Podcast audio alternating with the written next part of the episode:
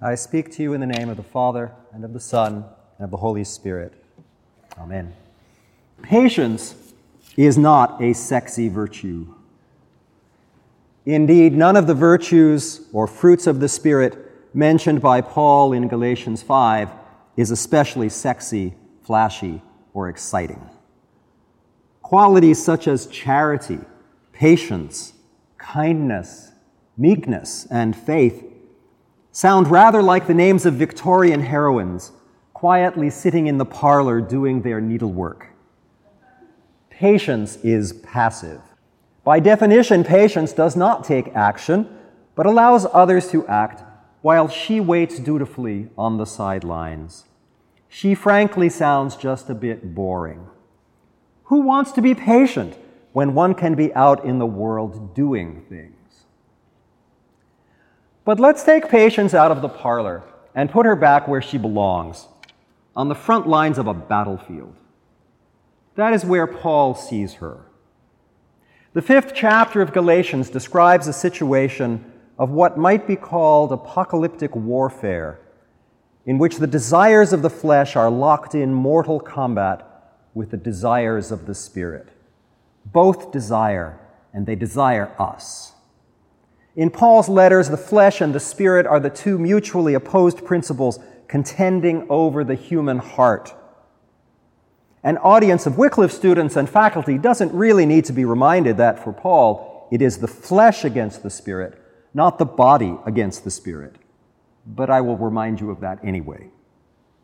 The human body is, to be sure, the site of some of the most deadly fighting in this contest. But in the Christian life, it's not the body per se that's the problem, it's the flesh, which is to say, the whole human person body, mind, spirit, intellect, emotions, the whole package, the whole person having become an enemy of God.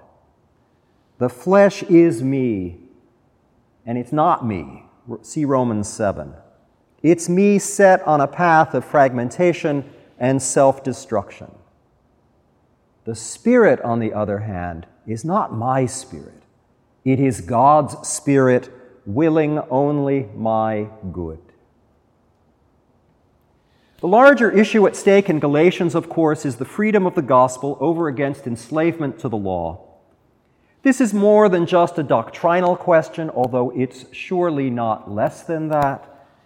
It matters deeply whether or not we are preaching Christ crucified or what Paul calls another gospel.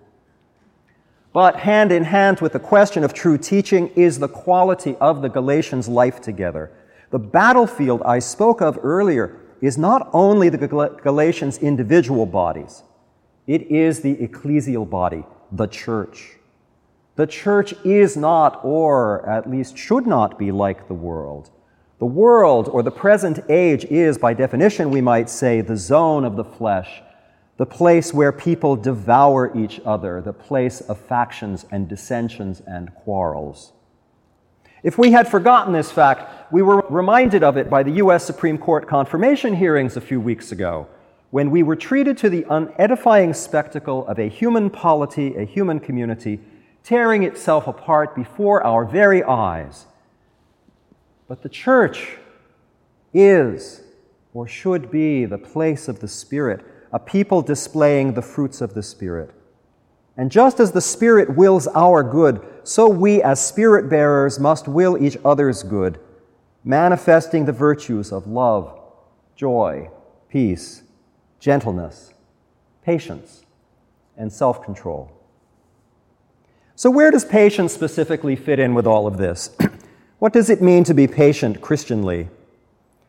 Though we could spend a great deal of time on this subject, and I know you are all impatient to get to class, so I will content myself with just three points. First, we exercise patience by receiving God's own patience as a gift.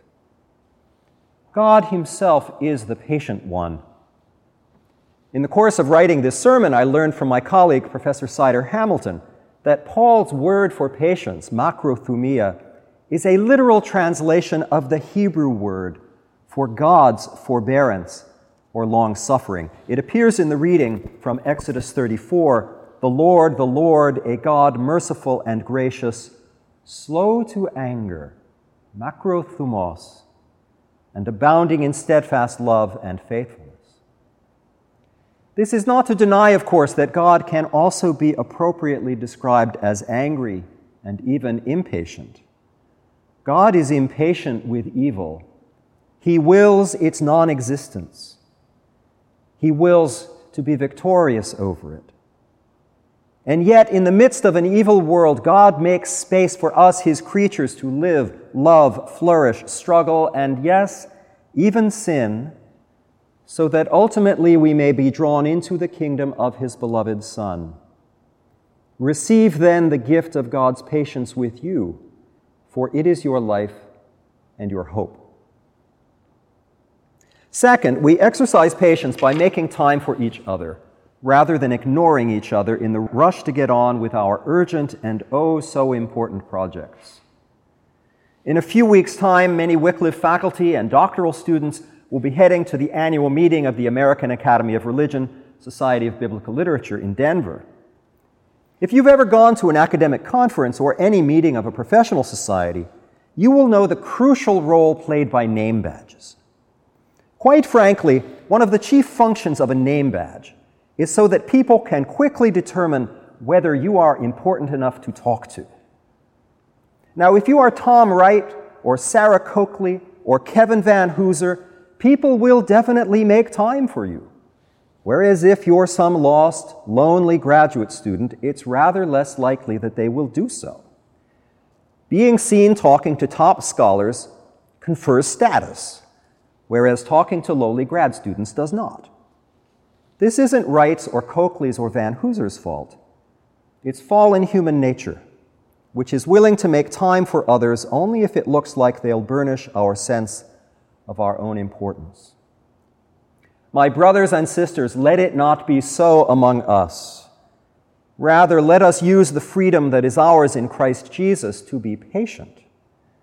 Let us give the gifts of time and attention to those from whom we have nothing to gain.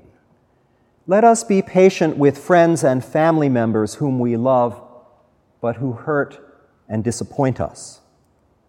Let us show macrothumia towards all, as God has shown macrothumia towards us. Third, we exercise patience by our patient bearing of the cross. Christian life and Christian patience are cruciform because the cross is the very shape of God's presence among us. To be a person in Christ, in Christ, is to share in his suffering. To be sure, this language of bearing the cross and of redemptive suffering is somewhat unfashionable nowadays, to say the least. Even in some Christian circles, it is despised for its supposedly pessimistic valuation of humanity and negative impact on our self esteem. The cross, it would seem, is the ultimate turn off. When people say things like this, you have to wonder just what Bible it is they are reading or what world they inhabit. The scriptures are far from valorizing or romanticizing suffering in the abstract. Nor does the Apostle Paul seem to have an especially low opinion of himself.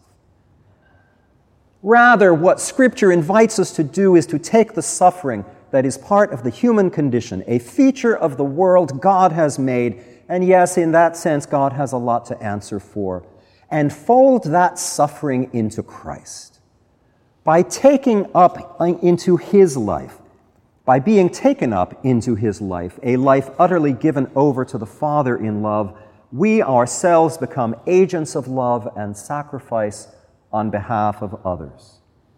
Thus, Paul instructs his Galatian congregation to bear one another's burdens and so fulfill the law of Christ.